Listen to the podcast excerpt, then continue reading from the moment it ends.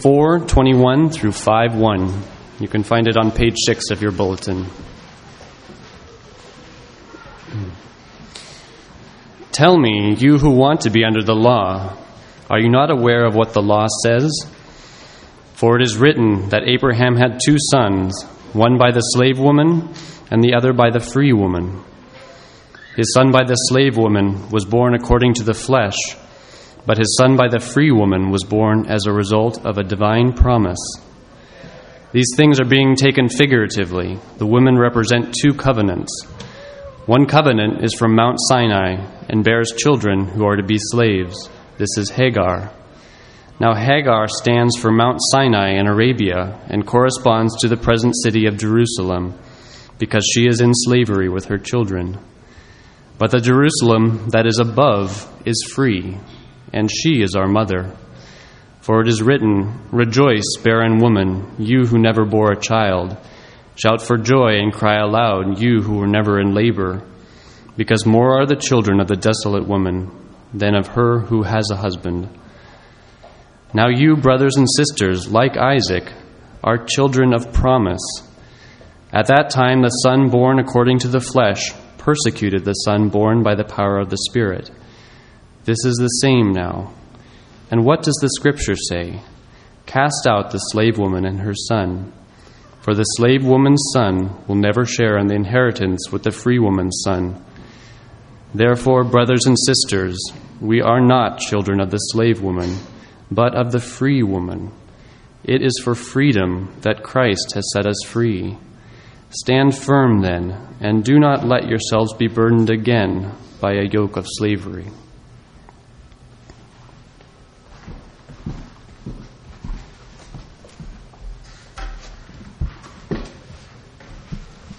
Thought the kids did remarkably well. Didn't see anyone eating any palm branches, which would have been quite fine. Uh, all right, let me say a word of prayer and we'll get going. Jesus, uh, this time is for you to the praise of your grace. We need you more than we even know. We really do. And so we're asking for your help to open our eyes to see our need, and then for us to also, then, even more powerfully, to see your salvation, to see your help, to see your gospel. So please do that. We need your spirit. In Christ's name we pray. Amen. Has this ever happened to you? Uh, where you go to some sort of a, a social gathering Maybe it's Thanksgiving dinner. Uh, maybe it's just a gathering of friends. Maybe it was a March Madness party that you were at last night. Going to a social gathering together with a friend who knows the people that you're hanging out with. You're a little bit of an outsider. You don't know them all that well. And things are fine until conversation starts rolling along and people start making references to people that you don't know. Uncle Jimmy, such and such a thing that he did years ago. Ha ha ha. Everyone's laughing but you. Aunt Susie, or this great friend that everyone seemed to share in common, maybe from their high school years. Everyone's enjoying each other's company, this bond, naming names, naming places, and you're sitting there wondering, are you at the right party? Because you don't know who everyone's talking about. Today's passage can feel a little bit like that. All these references to names and peoples and places from the Bible, and maybe you felt like you are at that party. No clue what's being talked about by the Apostle Paul throughout this passage. In fact, you're in pretty good company because a lot of people describe this particular passage as one of the hardest in the entire book of Galatians to understand. So we're going to try to simplify it a little bit. We don't have the time to interpret all the details together. We're just going to look at some of the main ideas. Because the main idea, the main point of this passage is actually pretty simple. And it's simply this that there are two ways of relating to God, to yourself, and to the world around us. Two ways. one that leads to spiritual slavery, and one that leads to spiritual freedom. And here's the big question of the day Do you, dear friends, want to be free? But let me back up a little bit here and tell you a little bit about Uncle Jimmy. About some of these characters and the storyline that might feel a little distant to you. This fine cast of characters that Paul talks about from this passage, which originally comes from the book of Genesis. Let me tell you a story. God found, a long time ago, found a Mesopotamian man named Abraham. Didn't go to church, didn't know God. In fact, Abraham worshiped all sorts of other kinds of pagan gods common to his day and culture. But God found Abraham and he made him a promise. He said, From now on, Abraham, I'm going to bless you and show you favor. Favor you don't deserve, favor you could not earn, favor you would not even dream of asking of me. I want to start a brand new relationship with you, and through you, and through your many, many, many descendants, I want to bless the whole world. There was one big problem with that many descendants part of God's promise. And that was this Abraham had no descendants, no children, not even one. To make matters worse, he was about 75 years old. And at this time, he had a wife named Sarah, and she was 65 and barren, unable to have children which meant this having lots of kids and descendants business was gonna have to be a miracle. God was gonna have to show up, but you know, He did promise that He'd do it. So Abraham and Sarah, they wait and they wait and they waited and they waited for God to deliver, no pun intended, they waited a year, two years, three years. Five years later, Abraham and Sarah are still waiting. They hit 10 years, and then at this point, they start to say, We have waited long enough. Have you ever felt that way with God? We have waited long enough. It's time to take matters into our own hands. So, they agree to have Abraham sleep with Sarah's maidservant, an Egyptian slave named Hagar. Hagar. Hagar conceived and gave birth to a boy named Ishmael. But God says, Look, Abraham, you gave up on me, but I haven't given up on you. I'm still going to give you a child through Sarah, your wife, just like I promised. And so finally, when Abraham was 100 years old and Sarah was 90 years old, against all odds, as a miracle of God's grace, Sarah conceived and gave birth to a son, and they named him Isaac, which means laughter because it gave them so much joy to experience the fulfillment of God's promise. And look, a 90 year old woman having a baby was just as impossible 2,000 years ago as it is today. Isaac was a gift of God's grace. And so now you know the story by heart, right? You got the plot line, you got the main characters, you know it all, right? And so in verse 22, when Paul sort of summarizes this quick summary, check it out. You know what he's talking about now. It is written that Abraham had two sons, and what were their names? Ishmael and Isaac. One by the slave woman, he said, and what was her name? Hagar. And the other by the free woman, and what was her name? Sarah. Very good, class. And this is what Paul tells us in verse 24. Here we go. And really, he says this throughout the whole passage. The stories surrounding each of these women and their sons represent, he says in verse 24, two covenants, two totally different ways of relating to God, to ourselves, and to others around us. You see, the story of Abraham and Hagar and Ishmael is the story of life and salvation by sheer human effort. Why was Ishmael born at all? Because Abraham didn't want to trust God or wait for God's help. This bus ain't showing up. He trusted himself and wanted to help himself. You might call it a do it yourself approach to life. We're getting God's approval or getting a deep and ultimate sense of being acceptable before God, or maybe even harder, before the mirror, before your peers, before your coworkers, before your neighbors.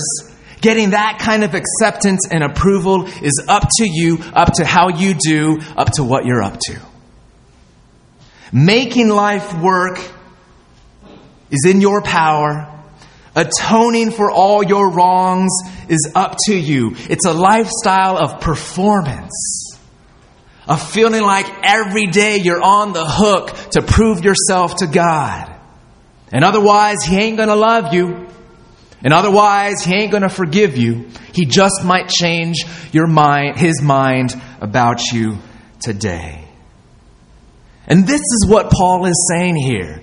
This do it yourself approach to life and salvation always results in spiritual slavery. It makes you a slave. A slave to yourself, a slave to how you're doing, a slave to other people, a slave to guilt, condemnation, and fear. We'll talk about it some more in a second. On the other hand, the story of Abraham and Sarah and Isaac is the story of life and salvation by God's effort. By the performance of Jesus on your behalf. How is Isaac born? As a result of divine promise, we're told in verse 23. And by the power of God's Spirit, verse 29.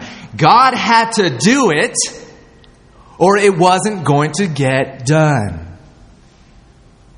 And no different then from this understanding of life and salvation that the apostle has been presenting all throughout the letter of Galatians. You might call it the gospel approach that you get right with God not by doing good things or trusting in the things that you can accomplish today or yesterday or tomorrow, but rather by putting all your confidence and all your love in what Jesus has done in your place for you before God, before the throne of God. That Jesus died the death that you should have died. He also lived the life that you should have lived. And therefore God looks upon him and then looks upon you and treats you as though he would treat his perfect son, Jesus. Hallelujah. And the apostle tells us that if we get this right, this gospel approach, it produces children who are what?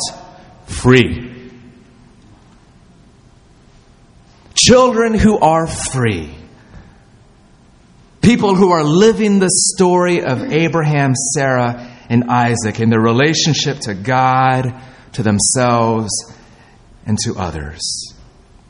And so the first question of the day to you is What's your story? Which of these stories are you living out of today? Is it the Abraham, Hagar, Ishmael story? Do it yourself. Make it happen. This bus ain't showing up. Or is it the story of Abraham, Sarah, and Isaac? A God who provides what you can't provide for yourself. A God who helps because he knows you're helpless in your sin and your weakness.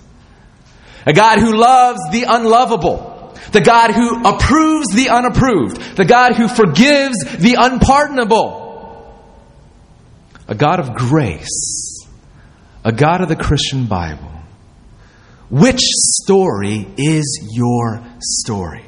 The story of Ishmael or the story of Isaac? And the second question the passage then raises for us to consider is don't you want to be more free?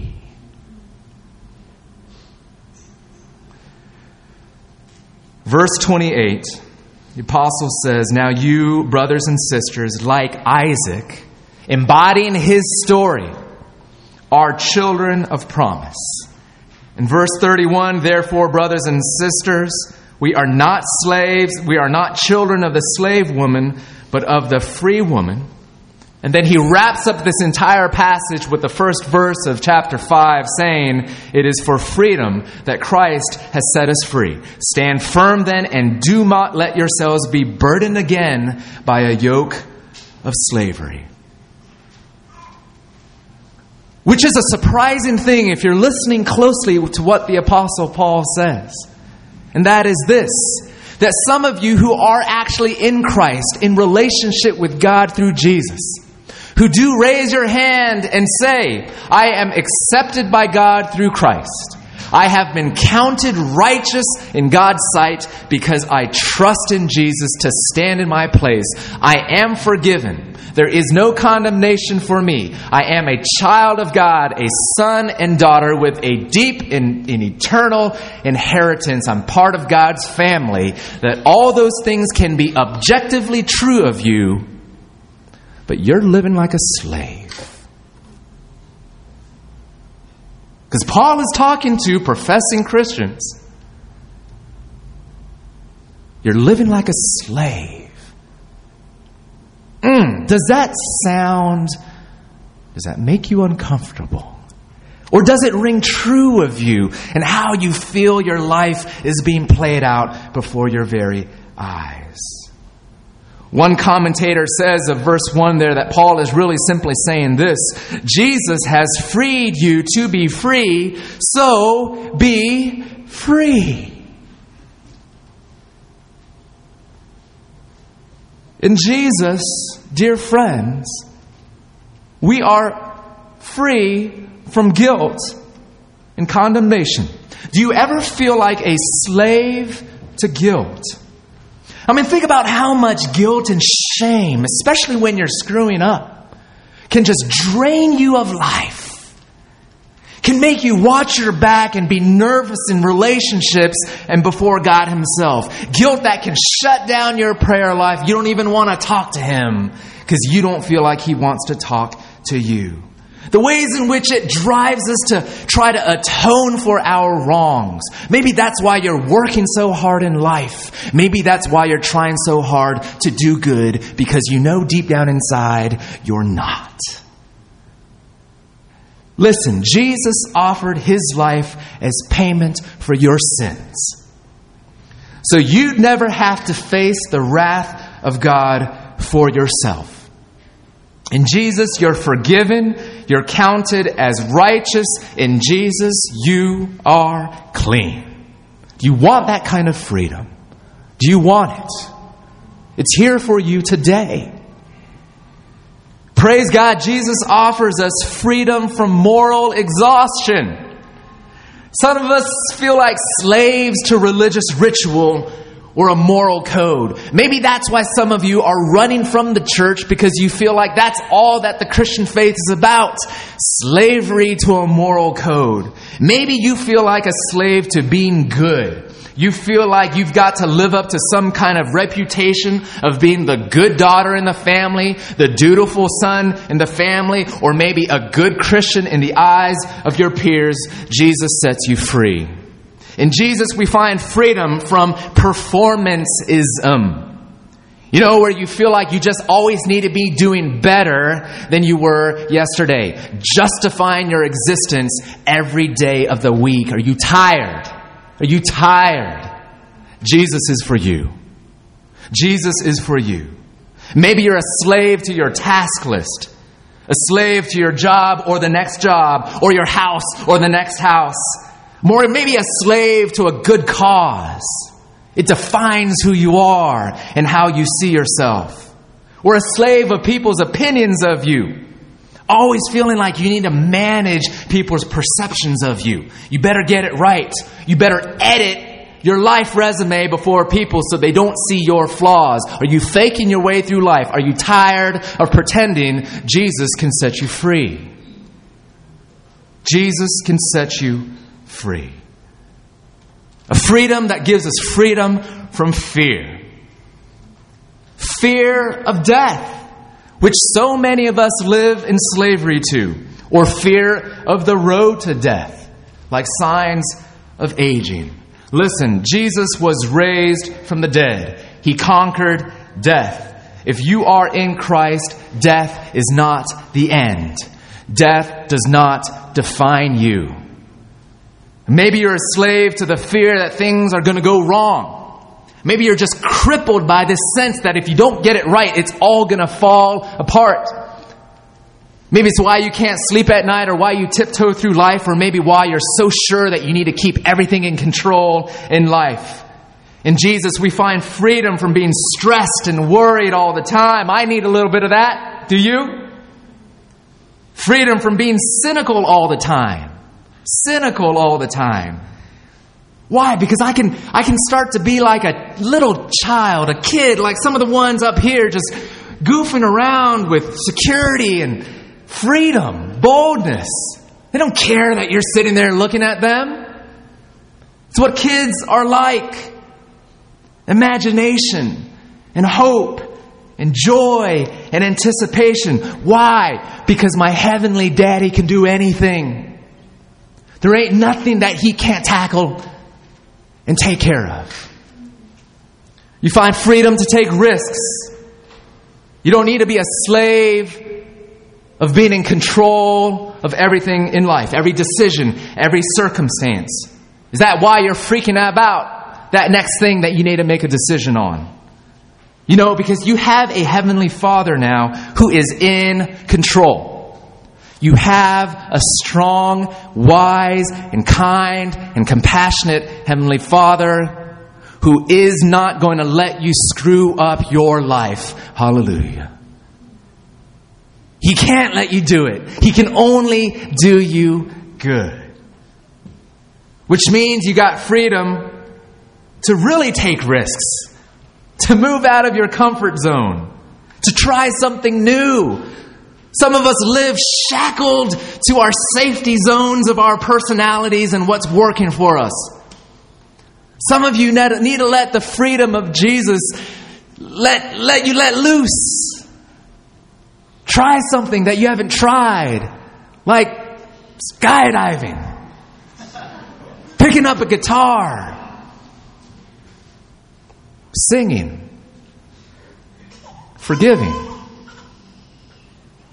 sharing your heart, forgiving, forgiving. In Jesus, we find freedom to forgive. Are you a slave to resentment or bitterness? I'm not, I'm not making light of maybe ways that you've been wronged. But does that wrong control your life? Does it define you more than it ought to? You know, because when you know that Jesus has canceled your lifelong debt to Him before the throne of justice, you start to be able to say, okay, this thing, it still hurts. But maybe I can start to just start to forgive people the spiritual 20 bucks that they owe me. Maybe I can start to find the emotional wealth to do that. In Jesus, you have freedom to fail. Because in every action and decision, God's opinion of you is not going to change. In Jesus, you have freedom to make big decisions because some of us are living like slaves to hard decisions. You've got a heavenly Father who's watching over you. In Jesus, you can be free to open your heart. No more slavery to self protection. Some of us that live emotionally bulletproof lives. Maybe you've been hurt so bad you don't ever want to go there again. I understand. I think we get that. We get that. But do you understand that Jesus gives you the freedom to open your heart up once again because He loves you with a love that will not let you go? And He's a Savior that's been injured and wounded more than you can possibly imagine. So, in all your woundedness and despair and betrayal and denial and all the ways that people might harm you and hurt you, yes, it's true, it happens. But you'll know this you're never alone. You're never alone. In Jesus, you can be free to be yourself. That you can actually embrace your little quirks. Maybe that little way that you laugh kind of funny, or that thing that you do that maybe somebody a long time ago made fun of, or maybe you decide it isn't working for you in life. God made you, He made you well. That means freedom from self loathing, freedom from pretending that you are someone that you're not. I don't know about you. Sometimes I feel like I wake up in the morning, and depending on what I have coming up in the day, I flip through my little closet of different outfits of life. Who am I going to be today? Who do I need to find myself approved by today? In what circles do I need to fit in today? That is slavery in the morning and slavery at night. In Jesus, you have the freedom to repent, to admit that you need help, because Jesus didn't accept you because you were already perfect. Why is He going to start doing that now? The grace of God frees you to be the mess that you are, gives you a safe place to be that. Jesus frees you to be present because so often aren't we slaves to the future? The next job, the next relationship, the next big decision. I've got a Heavenly Father who's strong and who cares for my tomorrows. So I can leave that to Him and be present here today. And actually listen to the conversations that I'm in and not move on to the next thing so fast. In Jesus, you have spiritual and emotional freedom to befriend people who, besides your relationship with Christ, are nothing like you. In other words, we've talked about this in the past couple weeks. So often we are slaves to sexism, to classism, to racism. But look, grace is the great equalizer. Where you start to realize that every one of us, we are helpless sinners, and every one of us are saved by grace alone. And not because we're the right gender, not because we're the right ethnicity, and not because we're the right social status. Freedom to put others first, freedom to be servants, freedom from slavery. Dear friends, do you long to be free? It's for freedom that Christ has set you free. Stand firm then and do not let yourselves be burdened again by a yoke of slavery. It's something you need to fight for. To fight to put the gospel of grace in front of you. To fight to let the story of Abraham, Sarah, Isaac, to be the story of your own life. The story of God showing up where you can't show up. The God who helps you because you are helpless the God who sends his son to stand in your place. The God who gives you a gift rather than demanding your performance. A God who doesn't wait for you, but takes initiative to save you and to love you. A God who never changes his mind about you. To fight for that story of freedom to be the defining story of your life. Is it starting to come in place for you? Do you want to be more free? Dear friends, do you want to be free? Let's pray. We do. We do. And we believe, but also help our unbelief. Pour out your grace upon us. We pray this in Jesus' name. Amen. Let's think about this through a song. Let's stand together and sing Blessed Assurance.